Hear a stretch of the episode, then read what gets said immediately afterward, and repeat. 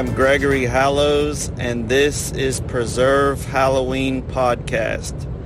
So, I'm going to be completely honest. Uh, this is not a way that I've ever recorded a podcast before, but I wanted to try it. Uh, I'm actually driving in my car right now, and I have a pretty uh, lengthy little trip. I'm about to uh, head to the grocery store and pick up groceries because, you know, who grocery shops anymore? Most of us call and, and do a curbside pickup or something like that. So that is what I am on my way to do. So how exciting is that? But I decided to do, I guess, sort of a uh, stream of consciousness uh, podcast and kind of uh, do something with no notes I had a conversation uh, this morning, which kind of gave me the idea of uh, of doing this podcast today. So, um, what I wanted to talk about was I had a conversation. There's a guy that I know that I, I get a lot of uh, my decorations and some of my, you know, the items that I'm collecting because I, you know, talk about it enough to probably be annoying, I guess, but. Uh, or at least I think, because I think every, you know, I think I'm kind of annoying. But I, I eventually, one of the things, uh, one of the reasons I'm collecting all these things for uh, the Halloween Preservation Society is I want to open a museum at some point. So I have some people that I've come to know that will point me out when they have things that I might not have, or they'll ask me beforehand, or maybe just a lot of times it's not even that. Like, because I don't want to be that guy that always gets the heads up. I, I like to to hunt for things and I like to still stumble upon these, you know, things that a lot of times you think don't exist anymore, like just uh, happen upon an estate sale. And I found this uh, H.E. Luhrs uh, decorations from, you know, way back in the day. They're in mint condition. Like stuff like that still happens and it's fun to, to share that. So we a lot of times will share images of items we've found or items we've just purchased or just really just sharing you know our collections and it's a lot of fun to have somebody that has the same interests especially when it comes to halloween and collecting because you know unfortunately there are a lot of people that collect things and um, I don't know how to say this nicely, but there's a lot of people that collect things and kind of keep it to themselves.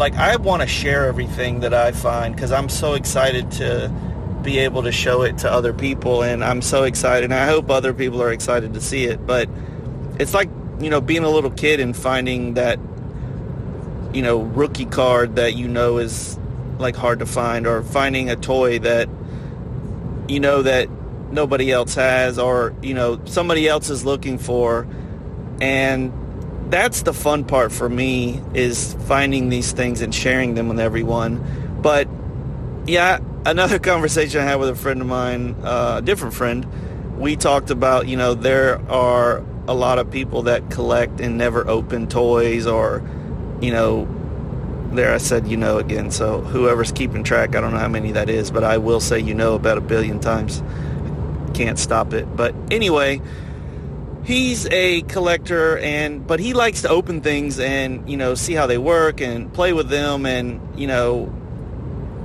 that's fun to me. That's i love hearing about that because there are a lot of people that want things not to be touched or archived or and i get that too but he will buy toys that he knows are hard to find or you could be valuable or whatever and just open them right in front of people and you you should see the faces that that they make. It's it's kind of crazy.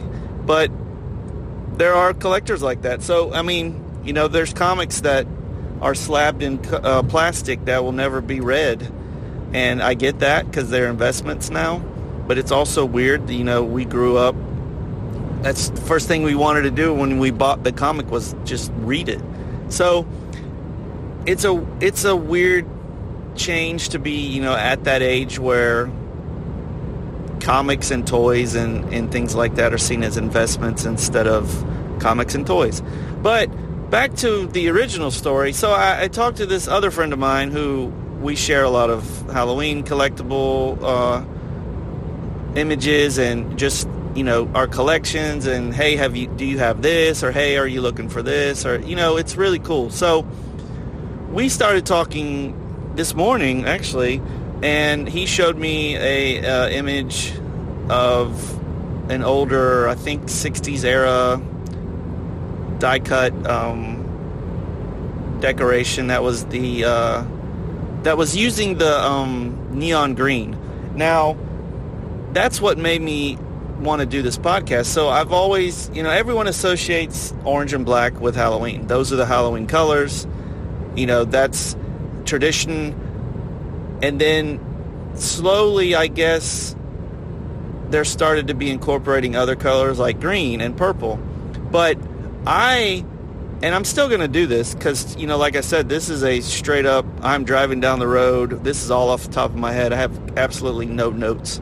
But I want to go back and, and kind of pinpoint where those other colors got introduced into the Halloween color palette, I guess. So green is absolutely a wonderful addition to Halloween because it adds some variety. It's that neon color that, you know, just stands out so well. When the uh, those decorations were originally made, they used the uh, neon green to kind of outline the topic. This one in particular is the black cat. So it's a black cat, you know, up on its, you know, legs and, you know, making that real mean face, I guess. And it's outlined in neon green and it just makes it stand out so well. So I think part of the that introduction of the the neon green was maybe related to the monster craze back then because I remember seeing a lot of illustrations and you know, things like that from that era having the neon. I'm not really sure when purple was introduced. That's one of the ones I want to, you know, do do some more research on. But that neon green when it when it started showing up on things, it looks so good and it made me, you know, want to know more about the colors and, you know, what colors do you associate with Halloween besides orange and black. Because I mean, orange and black's always going to be colors. I know yellow. Uh, I, I distinctly remembering a lot of yellow in in decorations and and anything to do with Halloween. And I think a lot of that probably has to do with candy corn, maybe uh, the yellow, and that you know that makes sense because candy corn's associated with Halloween. I don't know anyone that eats candy corn any other time of the year. I'm sure there it's made, but I don't see one person who eats candy corn. I mean, I don't know many people eat candy corn anyway. I'm I'm of the earwax uh, group of when it comes to candy corn. Satan Satan's earwax, not not the uh, sugary delight to me. Candy corn, I do not like, but there are a ton of people that love it, and I also, you know, I like it because of the colors it's just gives you a good feeling to see candy corn, just those colors together.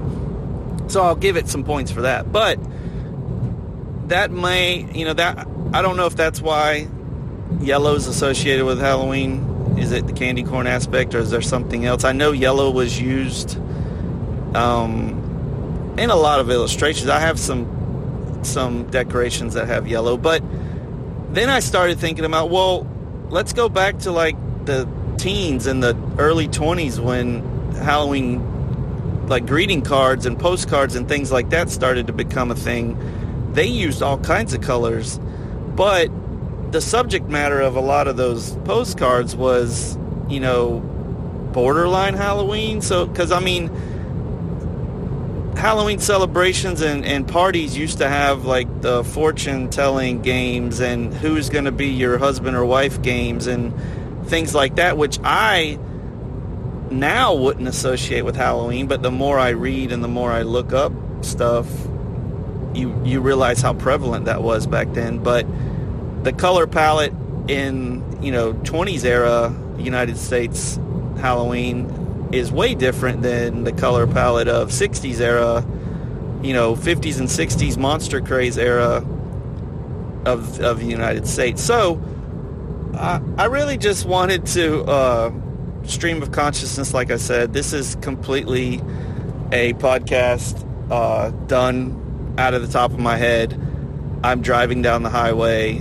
Uh, I knew I wouldn't have to shift my car for a while, so I decided to just turn my phone's record function on and, and kind of completely go off the top of my head, which is fun because I kind of get to just say whatever and hopefully it comes off more as a conversation to everyone listening and maybe gives you all a something to think about. And I, I it's going to be pretty short because, you know, I don't have notes, so there's only so much I can talk about when it comes to colors of, of Halloween. But I did want to approach that subject and kind of put it in, in your in you guys' heads you know, where do these colors come from? I get orange and black because that's harvest things and pumpkins and, you know, even though pumpkins weren't the original things that were carved, somehow along the way, orange and black became the de facto ha- uh, Halloween colors like red and green is Christmas. But, you know, there are other colors associated with Christmas too. There's, you know, there's stars and and you know but it's mostly red and green. When you see red and green together you either think how uh, you either think christmas or nightmare on elm street. So i always think nightmare on elm street first just because. But orange and black is that you know that is halloween and there's not really any other association as far as i know or can you know think of. It's not like there's a college football team that's orange and black or well yes there is. I guess oklahoma state. There's i'm just making myself look like i don't know anything. But uh, i'll end the podcast there. I i, I want to really go back and research some of these uh, color choices and and get some more information for you because like i said i love sharing this information with everyone and i hope that there's someone out there that doesn't already know everything i'm talking about and even if you do, I hope that you appreciate the just the conversation because I, I love to talk to people about Halloween. I am a true blue introvert. I am probably the, you know, look up introvert in the dictionary. That's my pictures, like not smiling and waving back at you, but with my head down and just kind of like, oh, that guy, like what's, what's his problem? It's like, oh, well, I'm an introvert. I'm kind of weird you know, if you meet me, I either I'm not going to talk to you at all and you're going to think I'm just some jerk, or I'm not going to shut up because I find some common interest with you and I'm excited about it. So, like I said, that's it. I am almost to my destination. I kind of started the podcast into my drive. I had to wait until I was on the highway where I wouldn't have to shift. But I am almost here. So I'll leave you with that. I'm going to find out why neon green and purple were introduced into the palettes of Halloween, and I'll let you know next time. So, as always, preserve Halloween.